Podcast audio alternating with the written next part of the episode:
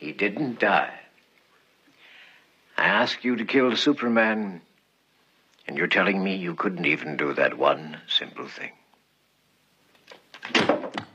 I'm Griffin. I'm Molly.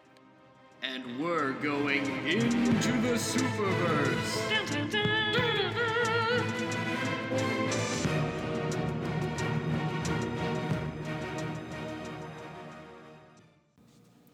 Well, what a time this was. I don't really know what we just watched. Uh, me neither. I mean, I can tell you the name, I can tell you the plot, but I can't tell you Vibes? the vibes and the sheer amount of weirdness going on behind the scenes that came together to make this movie happen. Oh, was there some drum? Yeah, there was. There certainly was. And of course, I'm intrigued. I yeah, so let's let's get into that first and foremost. well, we're talking about Superman 3, Yes. vis a vis the title of this episode. It's been a minute, but we have watched the first two Superman films. Um, we watched the original version of Superman 2. There is a kind of recut called the Donner cut because uh, Everyone director- loves to have another cut. Yeah, yeah, they do.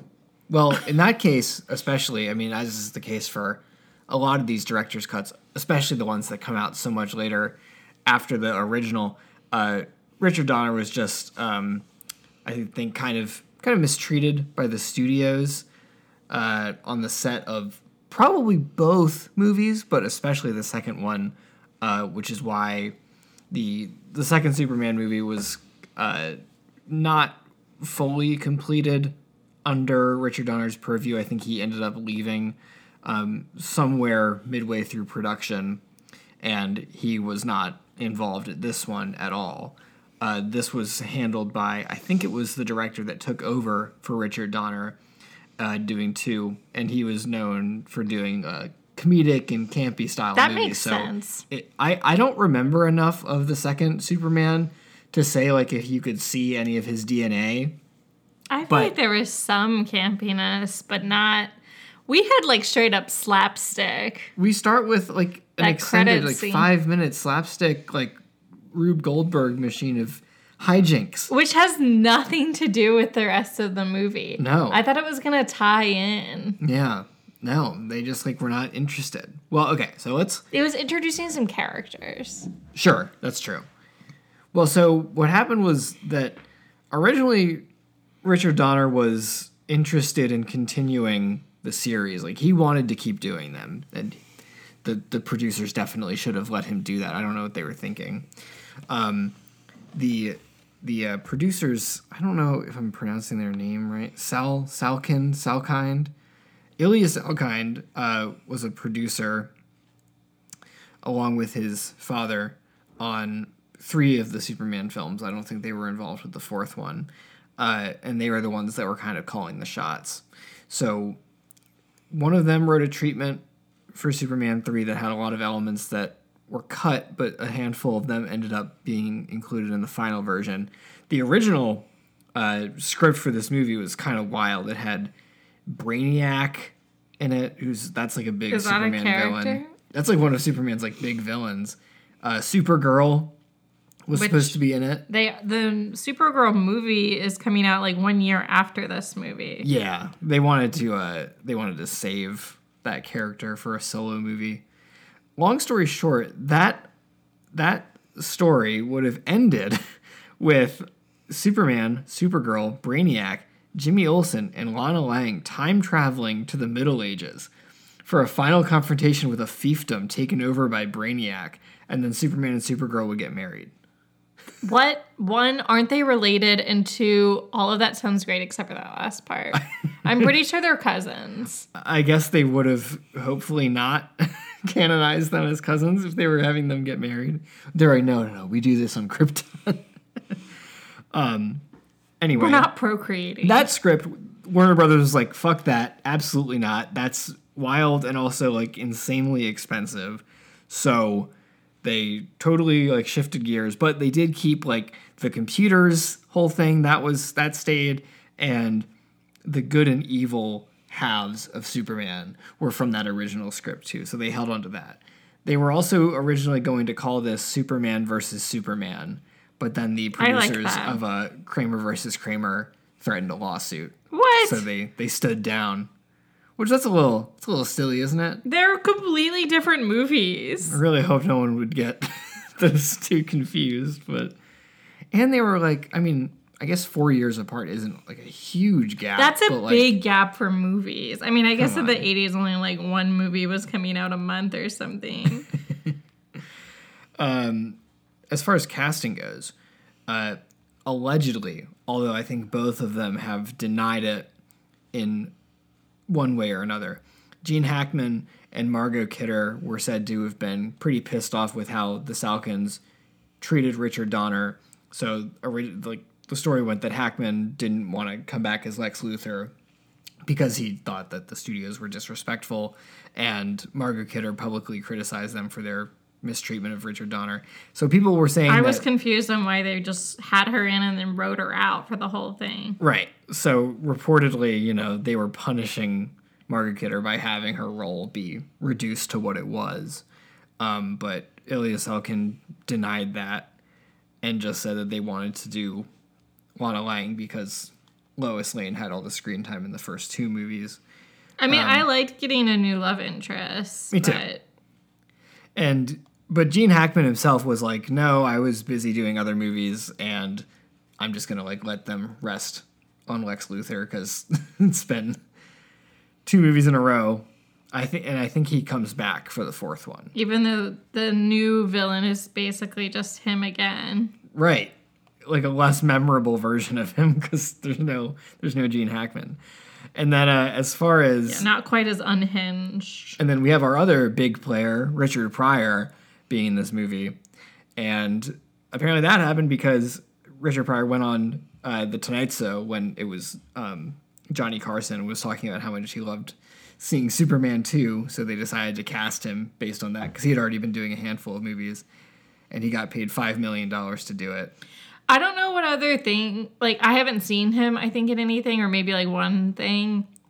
I don't know if what this character was. Like, it was like all, I loved it, but I was like, is this like kind of like just how he like does characters? Or is he like full, full on acting this like kind of neurosis, like mean, I- nervous energy guy? it's it's kind of embarrassing for me to say that like I really don't.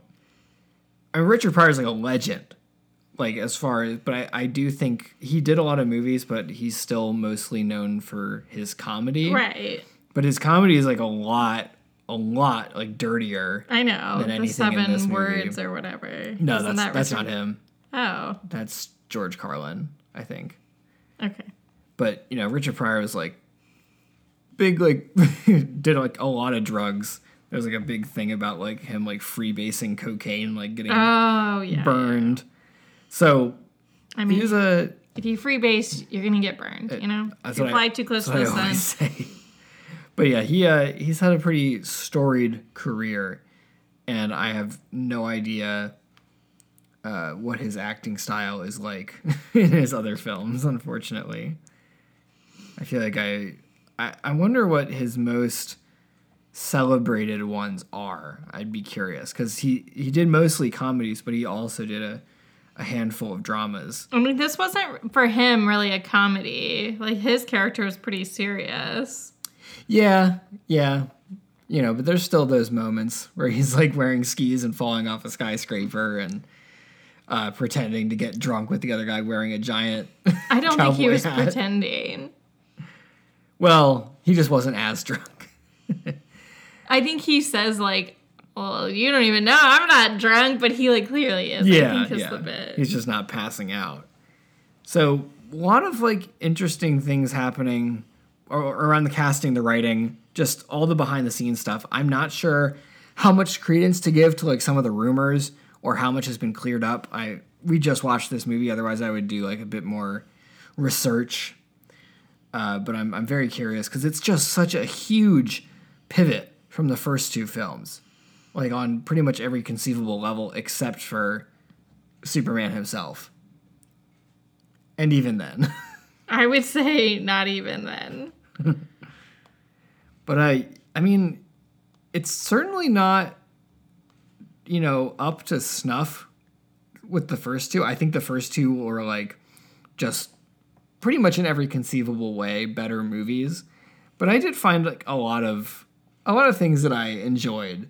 I, I think kind of maybe accepting the goofiness, which I think, you know, back in 1983, if you're a big fan of the first two and you go to see this, you were probably like, well, what the fuck happened? Like, this is not, this is not what I wanted.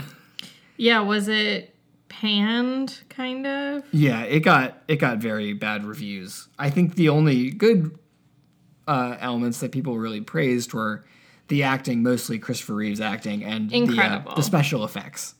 You know, Okay. for the time, I guess pretty pretty banging.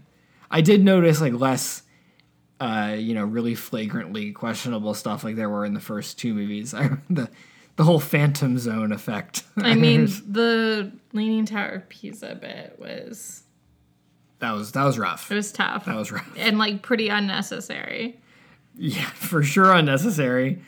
But uh, yeah, I, I think there's there's like a lot of just like fun stuff going on. Like I like Richard Pryor's character, kind of like this like bumbling, but like not bumbling, like dude's a genius, but he remains likable even though he's like just getting baited and blackmailed the whole time. The the villain is, as we said, like totally forgettable. He's just like a Lex Luthor stand-in. But uh, I really enjoyed the. Uh, I don't remember most of the characters' names. Oh, the psych. Oh, let me write down her title. The psychic nutritionist. Yes, excuse me, the psychic nutritionist. Um, I really liked like what they did with her character. and that she was also a genius. Yeah, because we don't.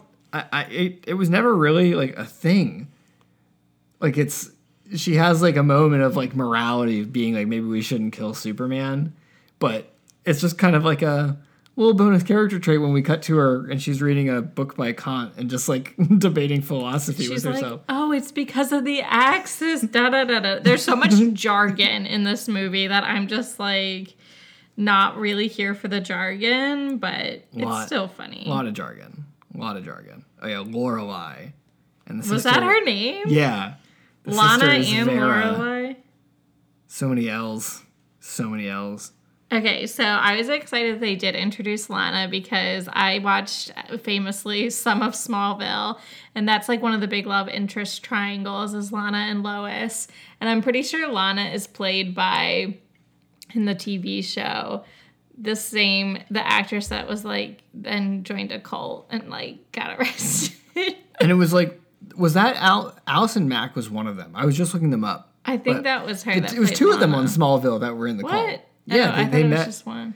I don't. I don't. Let me see. Okay. And then I thought that the actress that plays Lana in this looked really familiar. I was like, she kind of looks like Martha. And then halfway through the movie, Griffin goes, that's the actress that plays Martha in Smallville. Mm-hmm. Classic. I think they've always made Martha kind of look the same in all of the iterations. She always has like reddish hair. I don't know why that is. I don't know. Just faithfulness. I guess. Yeah. So uh, Lana Lang was played by Kristin Kreuk on Smallville, and she was also implicated in the cult thing along with Allison Mack. Who did Allison Mack play? Allison Mack played Chloe Sullivan, That's another love interest. an original character. Oh, you know, I thought that was Lana. What does Lana look like? Well, I guess I know what the actress. Oh no. That's Lana. Yeah, I got them mixed up. She kind of also looks like Lois. Yeah, A lot of love interest in Smallville High, you know. of course. Which I loved that they went back to Smallville in this because yeah. the last movie and maybe a little bit of the first one takes place in Smallville, but or like the last one doesn't at all, and then maybe just a little bit in the first one. in the opening stuff.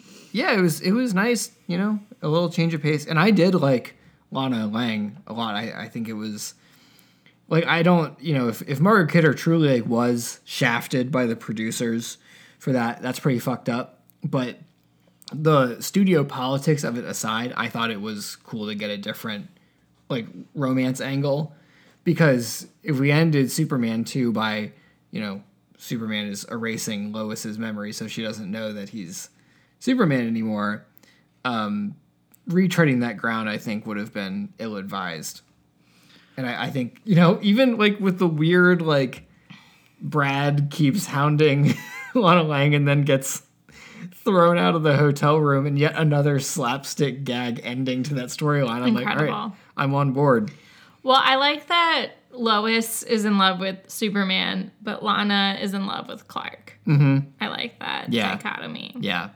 That's that's a really good point.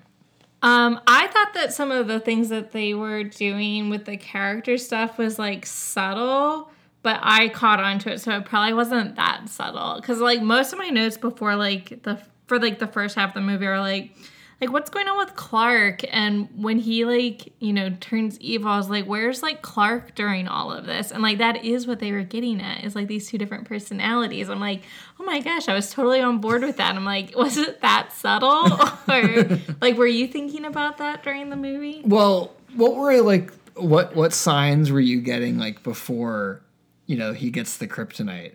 Well, I wanted to like my main question is like how much of Clark is a character and how much is Superman a character? Hmm. Like his confidence with women, for instance, he's like way more confident with Lois in the first two movies as Superman, but like as Clark, he's like fumbling and I'm like how much is he aware that he's like putting that on? Or is he like Clark kind of normal and then when he's Superman, he feels like he's putting on like a character that which gives him confidence? Interesting. Or is it vice versa? this is I guess this is kind of a classic question. I feel like this gets brought up for Batman a lot, like who is the persona. Yes, But I- we talked I- about that in the Batman. I feel like But I, I I do think because one of you know Superman's alter ego is not like this weirdo shut in. Uh, there's like a lot more, not malleability is not the word, but like, um, I don't know. It's it's a lot more like fluid, like the character.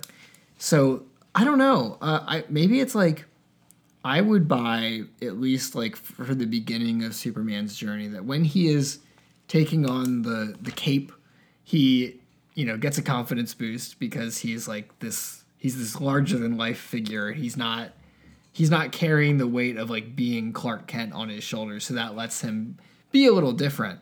But you'd also think that like after doing that for long enough, some of that might bleed into Clark because he like knows wh- what he is, who he is, what he's capable of, and does he have to start compensating for that by doing like you said, like acting really nervous as Clark and stumbling over his words and like pretending to be a dweeb so people don't like catch on and be like, what's what's going on? Like this isn't this isn't the Clark that I remember. He's like too suave now. which this Clark was not as fumbling, which is funny because they were doing all this slapstick stuff, but they didn't really have Clark being like klutzy like he was in the first movie. That's especially. true. And I'm wondering if part of it is like when he's in Smallville and he's like hanging out with with Lana, he doesn't maybe he just doesn't feel the need to put on airs as much. I don't know. But even like in the newsroom, I mean, he is a little bit, but Yeah, he did some in the first two movies. He's doing like dumb shit every time he's at the Daily Planet. This time, yeah, not so much. And yeah, he seems a lot more like suave with he feels more comfortable. Yes. Yeah, I think I think that's it. So and and I mean it's it's cool that you were like catching on to that before they made that into a, a straight up plot device. Um, I really liked his opening like photo booth change. That was great. The pictures Love that, that looked bit. really cute. Yeah, that was that was really fun. Uh, they they had a couple that I think that's what what made me like this movie. I think the plot of this movie, if they had done it totally like stone faced, I would have found this really boring. And while I do think it went on too long, and it was like there were the the opening like setting up the plot. The setting up, we were was- like, "Where is this going?" when we're like at the chemical plant, I was like, where is this? Where is this story possibly going? Um, I think the comedic approach to a lot of it made it better because the the the writing and the casting just like wasn't there because they lost like some of their heavy hitters. So I think they were they compensated for it with you know bringing on Richard Pryor and making it more funny and like you know whether that was making for a more quality movie, I would say no. But working with what they had, I think leaning into the comedy was a good idea. I mean, I kind of enjoyed it. I liked the um I liked this version of an quote unquote evil Superman, although he wasn't even really evil. He's just like kind of a dick. um, That's that's why it's so good. right, and it makes it like so much lower stakes than like what they do in like the Snyder universe. It's just like everything is so dramatic in Snyder's world, and this is like he's not like trying to wreak havoc, but he's just like a dick. Yeah, he's the way I was looking at it was like he's not like mustache twirling like I'm destroying the world evil. He's just like how did I put it? He's just like a sad, like mean, sad drunk. Yeah. Who's just like making other people miserable for the fun of it. I mean, once you see that eyeliner, you know it's bad it's news. a it's a wrap. It's a wrap. Um, but yeah, like his reaction to the kryptonite is more like he's just kind of being like humanized, but like by personality, not by like powers. Like it's funny that he still has all of his powers. Um, also, we get to see much more of his like um, cold breath power, which I feel like doesn't get used all the time, where he picks up a piece of a lake. Everyone's afraid to use that because it's like of his power set, it's the goofiest. But like it's great. He was using it in the bowling alley, like he's Yeah. sneezing. He's he's Christopher Reeve was incredible in he this movie. he was killing it. He did a great job. And I mean, I expect that came out mostly when he was doing the the evil Superman stuff. When he's fighting Clark in the junkyard, you're like it was a really good scene. and like you know, I don't think either of us have seen Christopher Reeve in a movie that's not Superman. well, his acting career is cut short. I know, but like you know, these the the Clark Kent Superman, he has like a couple dimensions that he's working with, and it's all like varying degrees of like good guy who can be a bit more serious when he needs to be. So getting getting to see him like he's basically like bullying Clark, and he's really good at playing that character. And they're not really talking. no. No, he's doing a lot of face acting though. I like can you imagine if they'd let um Henry Cavill like have a little bit of comedy in his role? Like it would have been so much better because Henry Cavill's really funny, Yeah. I think. They even they had a couple moments I think where they tried they tried to give him comedy, but because of like what they had already established with him, it it, It was just so serious. it doesn't land because it's like he has every sentence he says is supposed to have such like gravitas. Yeah, I I think it definitely like played to its strengths, and that was that was fortunate. Um, but still, like I said, the first like half hour um, as we're bringing the plot points together, and it's it's really not until Gus is like being sent to Smallville. We just have like two drastically different things happening. Why is think the- Smallville the hub for that? Got a lot of questions that I that I'm going to be asking about that, but I also just like the opening focusing so much on Gus and just like wanting to get like paid by social services and then you know just like a pro hacker man Gus writing code to to skim money. I'm like, man, what are we what are we doing? It feels like we were watching like hackers or like or sneakers or like any other like 80s movie that's like really into the the computer craze, which I love. It's like war games. I love like omnipotently powerful computers. And that's exactly what we're dealing with here. Shit rules. But uh, as it as it comes together, um, there's a line here from from Lana Lang that I really couldn't resist. There's a moment when they're at their picnic, um, before Bizarre place for a picnic. before Little Ricky is almost uh, I gets hate that saw trapped by a grain thresher. When Lana Lang is like, Clark, I have to tell you something. My oil pan is leaking. And I was like, is this a euphemism? is this the world's most I disgusting did not catch euphemism? that. I don't I really I'm I'm praying to God that it's not, because that shit that is that wouldn't fly, you know. The MPAA caught that shit. but that's all I could think about. I was like, huh, well, that's one way to put it. What you got against Ricky? I just don't. I don't like the name for like a child. Ricky's an adult. I can only go. It's just Ricky Bobby. It's like Rikki-Tikki-Tavi. Yeah. Don't know a lot of Rickies. We're hear about a lot of Rickies these days, huh? Maybe 83 is a different time. Um. Okay, we've already talked about the flying ice giant sheet of ice. Of course. The psychic nutritionist. of course. Um, I thought it was a really solid plan to use the satellite to find kryptonite. Yeah. Like the problem I had sometimes with um, the Lex in these movies is that it wasn't super logical, and it was like, oh, we'll just like da da da da da, and this like felt a little bit more like logical. Yeah. Like, I, I did, like, roll my eyes a little bit when it was like, of course, like, we're doing Kryptonite again. But You have to, they had, a, they had a little bit of fun with it. and they did it differently. Um, Gus deciding to put 0.5% tar in the Kryptonite. I'm like, is this some sort of, like, cigarette commentary? Oh, I thought he named the unknown thing Tar. Yeah, that's that's what I yeah. Right? Right, but it's not actually tar. That's the kryptonite, I thought. And he just named it that? Well, I thought he was like I thought he was synthesizing the kryptonite. So it was like the that percent was like unknown material, so he was just like fuck it, I'll I'll put tar in there because we need something to fill out the the half percent. Oh. I think I think that's See, what too much jargon. so much jargon. I yeah, I we already mentioned this. I didn't like the Leaning Tower of Pisa business. Yeah, Superman ruined that guy's livelihood twice. Like he's just trying to sell cast models of the Leaning Tower of Pisa. Like sure you can clean up an oil spill, but like you can't help that man get that money back.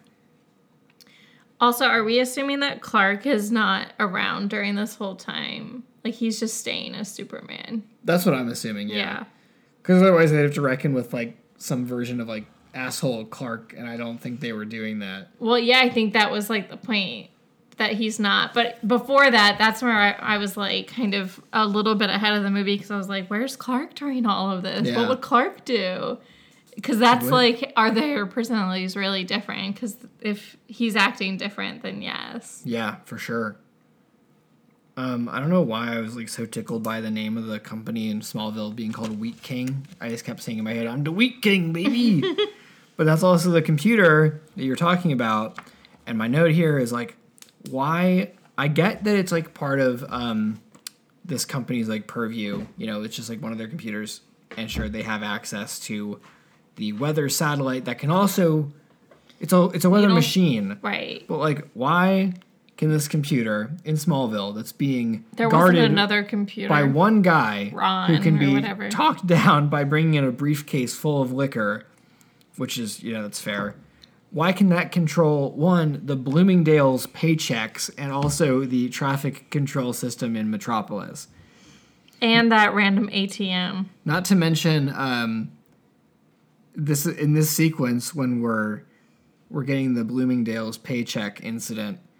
That woman is opening her paycheck and it's like hundred twenty thousand dollars, and then her husband proceeds to like core a grapefruit on her nose. Do we all remember that? That was so bizarre, and I did forget about it because I didn't write it down because I was still in shock.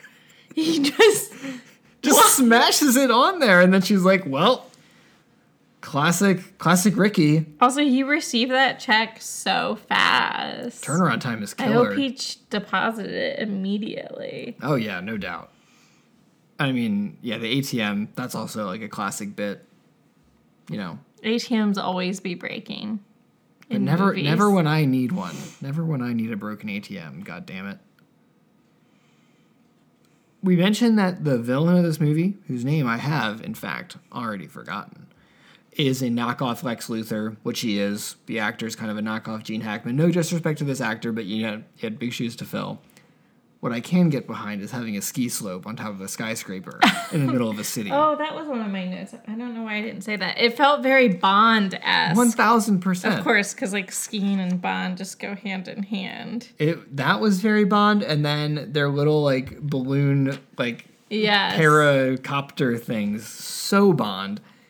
But I really He really, was giving Bond villain. it's it's the ski slope. I fuck with the ski slope, and they're all wearing pink and white uh, skiing outfits. I'm like, come on, this is the most like '80s villain thing imaginable, and I fucking love it. That's the best idea they had for this whole film. Also, I feel like I feel like this with a lot of 80s movies, you never know what the weather is, like what season you're in because of like how the film is like kind of just like gray grays out like the sky. Mm-hmm. You'll never know what is what It can go either way. except for like based on their outfits, but I feel like they were in like summer ish Unclear. outfits. They're Except for when they were on the ski slope, obviously. Because you know they can control the weather in small amounts.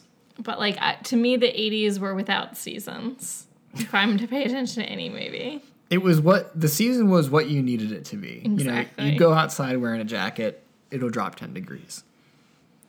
Also, shout out to Gus by falling off a skyscraper, but he was wearing skis, so he tanked that shit. Like I thought like Superman was gonna come save him or something, and I'm like, no. I think He just I missed that part. he well, he's like, I can't ski. Flies off the building, falls like 20 stories, but then lands like on a slope on the skyscraper and then just like lands on the street. And then so I was like, okay, Superman's not gonna land on him. But right before that, he was like, I want to get more money, and the villain's like, I hate greed. So I'm like, okay, there's like they're clashing now, so now Gus is gonna like escape. And I'm like, no. Because immediately he goes and does his bidding.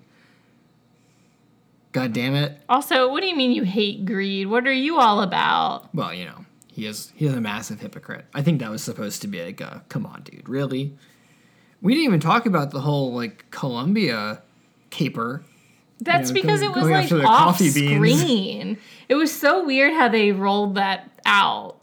I mean, it was kind of cool because it was like, oh, we think that one thing is happening, but oh no, actually Superman was there. They but think like, they're so on top of it. It was just kind of a weird thing, and it didn't ultimately matter at all. I guess it was just a setup that like Superman's going to be a problem, and they need a plan. yeah. And then their plan of like It's dressing little- up as the military, like with all of that hubbubaloo, you didn't have to do any of that. America is the leader in high grade plastic chairs. Every time you sit down, you sit on a high grade plastic chair. Molly and I are like, hmm, I wonder how this Do you think gonna... they let him improv that? Uh, yeah. I mean, I hope because what so. the, it had nothing to do with what was going on.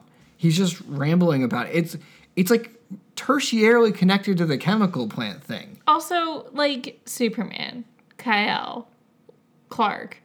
If you see a big green rock, is your first thought not "Hmm, might be kryptonite? I kind of Did think you that did he have his memory wiped at the end of the second movie? I kind of thought that when he looked at it, he could just tell that it like wasn't real kryptonite because it was, but it wasn't. Because I think if someone had like like handed him it, he would have been like. Hmm, that's what I- happened. But I think I feel like he looked at it and he was like, Seems he was safe. probably like a little suspicious, but he's like, that's not, that's not Like, the I one that I fine. I know. Yeah, feel exactly. Because it's not until he's at Lana's house that he's like, something's, something's afoot here. But uh, I mean, my note there was like, oh man, I'm glad the tar didn't work. That would have been pretty dumb even for this movie. And I was like, oh well, I guess it, it didn't, but it kind of did. Uh, but I think what you picked for our opening quote for this, I had one of my notes here, which is that uh, the the big bad frames su- killing Superman is one simple thing. You had one job: it was kill Superman. so dramatic. and you couldn't do it. Yeah, I actually really liked him. I thought he was a great villain, but it was hard to just like get out of the whole Lex Luthor of it all. It's the shadow of another LL. Especially because he had all that like secret passage stuff in his house. Yeah. Not passage, but like Now the- everything flipped and turned. Yes, which is great, and the design for his like little like lair is also fantastic. Just like everything is glass. It might be the same set piece that was used for Lex Luthor's. Yeah, office. I wouldn't be surprised. They got to save some money. Even though Sure. they had a thirty-nine million dollar budget, which now is like nothing. Superman's expensive, you know. Yeah.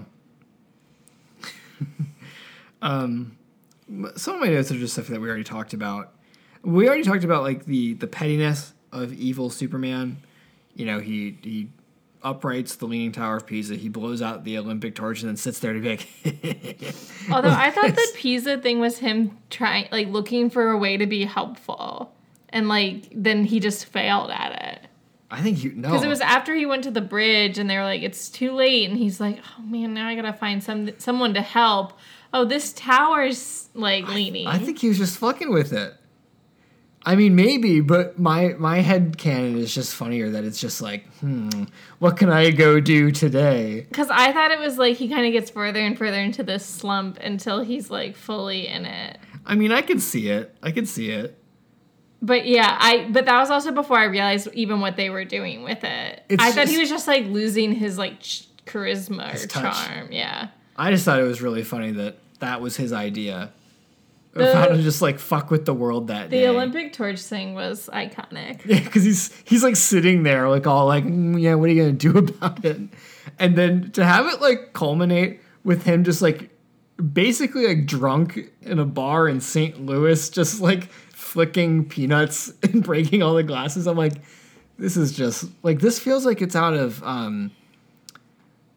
Well, this is a weird poll, but like that movie Hancock with Will Smith. Yeah, Yeah. this would have been in Hancock. Oh yeah, that should be on our list. Yeah, we, we got to get it in there. Uh, but you know, he also does some environmental terrorism and causes an oil spill, and he does put it back. But I'm I'm quite frankly not convinced that he got all of the oil. I mean, it was the eighties. When did Exxon Valdez oil happen? in the ocean. Are we even living?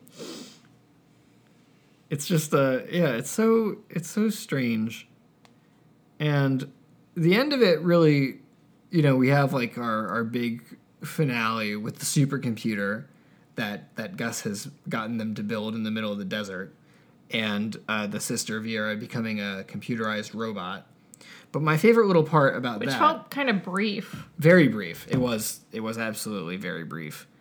Something that I actually just saw a bit of trivia about on the Wikipedia. Let me revisit real quick. Um, Atari, which I think no longer. Oh yeah, definitely no longer. So Warner Brothers, you know, was helming the production of the Superman movies, and at the time, Atari was a wing of Warner Productions. They created the little animations for the missile defense when they have like that arcade looking game up Oh, and it has like the number of missiles left and they're shooting at him. That, that Atari made that, and I was like, oh, that's super cool because of course that's like on the money.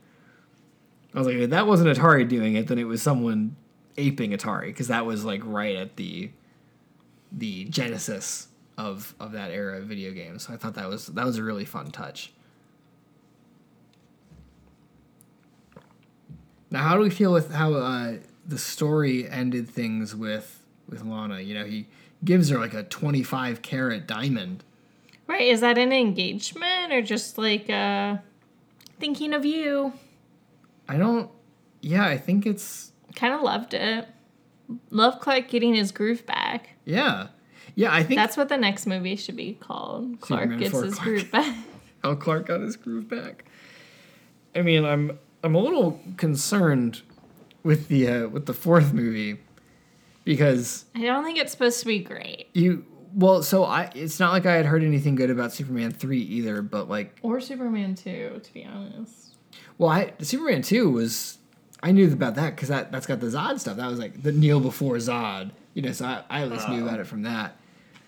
Superman four, I can literally tell you only one thing, and it's like the I, it sticks in my head. There's some dumbass Family Guy uh like bit about like when movies like say their name or something, and I like it's just like cuts to a Peter Griffin watching Superman four. He's like, ah, now I get it. We've What's finally Superman- become Superman for the quest for peace. Oh, It's about like nuclear disarmament or something. I think Christopher Reeve helped write the script. classic. Very late '80s. Um, I mean, it's yeah, like you know, the Cold War, baby. yeah, and I yeah. So But all I- of Clark Kent, Clark Kent is not proposing to Lana Lang, but Brad, you know, thinks he is, of course, and uh, unleashes his deep-seated rage for him for about 15 seconds. I loved how it all Gets wrapped up. catapulted out of the room. I love that shit. I like the um, tension between Lois and Lana. Yeah. It's great. Lois never cared they- about Clark before, you know? No, no, not not giving him the time of day. And I know that like you know Lois Lane is the the end game for for Clark Kent, of course. But you know, at the end of this movie, I'm like, I think the the choice is pretty clear here for Clark. If they're even if that can even be considered a choice, because knowing what he knows, I feel like it would be kind of messed up to to keep going out with Lois. You just wiped her memories, dude. Yeah. Ethical quandary. Plus, you got to hang out with Ricky. Rikki-Tikki-Tavi. Well, yeah, I think um, fucking weird movie, for sure, and I don't know what else I can say about it. I'm not mad that we watched it. No. But- I, yeah, it could have been like an hour and a half, though. Yeah, All, all movies could be an hour and a a, half, a you nice know? ninety, a nice ninety. But what are you gonna do? We live to fight another day. We're on a quest for peace. We are, we truly are. In But before like months before we even get to a quest for peace, Year. we have to, you know, we we're gonna watch Supergirl. Supergirl's not even on our calendar. Yes, it is. Which oh, Supergirl is on our calendar. December. Okay, so we'll be getting there not too long. Um, but yeah, we, no promises on Superman four because I think next year there we're gonna have more theatrical releases. But uh, yeah, uh, if you've watched these, uh, let us know your thoughts, and we'd love to hear from you guys on what you think about the other films as well, and what we should expect from Supergirl and Superman four. Um, and you know, with that, we'll be. I think we'll we'll have wrapped up. We've already watched the other ones. We watched so the if you- 2006 one. Yeah. if you've missed our discussions on yeah Superman Returns and of course the the new you know the Henry Cavill collection, Oh, right. uh, make sure you check those Might out. have to watch some Smallville, you know? Shit, maybe. I, if would like to watch like, at a- least a season. like an edited down version because you know ten seasons of a 22 CW episodes. show. Who's got I, the time? I'd like to watch the first season. I watched the That's first what I'd season. commit to. Yeah. And as as curious as I am about when all the other like young versions of the Justice League characters show up, I don't think we need to get that I mean, far. we all love that Lex so much. Yeah, I I feel like he's he's what I hear most about from that show that people liked. You know, behind um, whoever it is that plays Clark, Tom Wall- Welland or something. Tom Welling. Yeah, Welling. people people really love Tom Welling. AKA Cheaper by the Dozens Hattie. Yes, of course. That's you know his number one role in our hearts. I mean, it's I'm not kidding. well, this was a fun one. Definitely unexpected, but glad we checked it out. All right. Until next time. We are out, Out of, of the, the Superverse.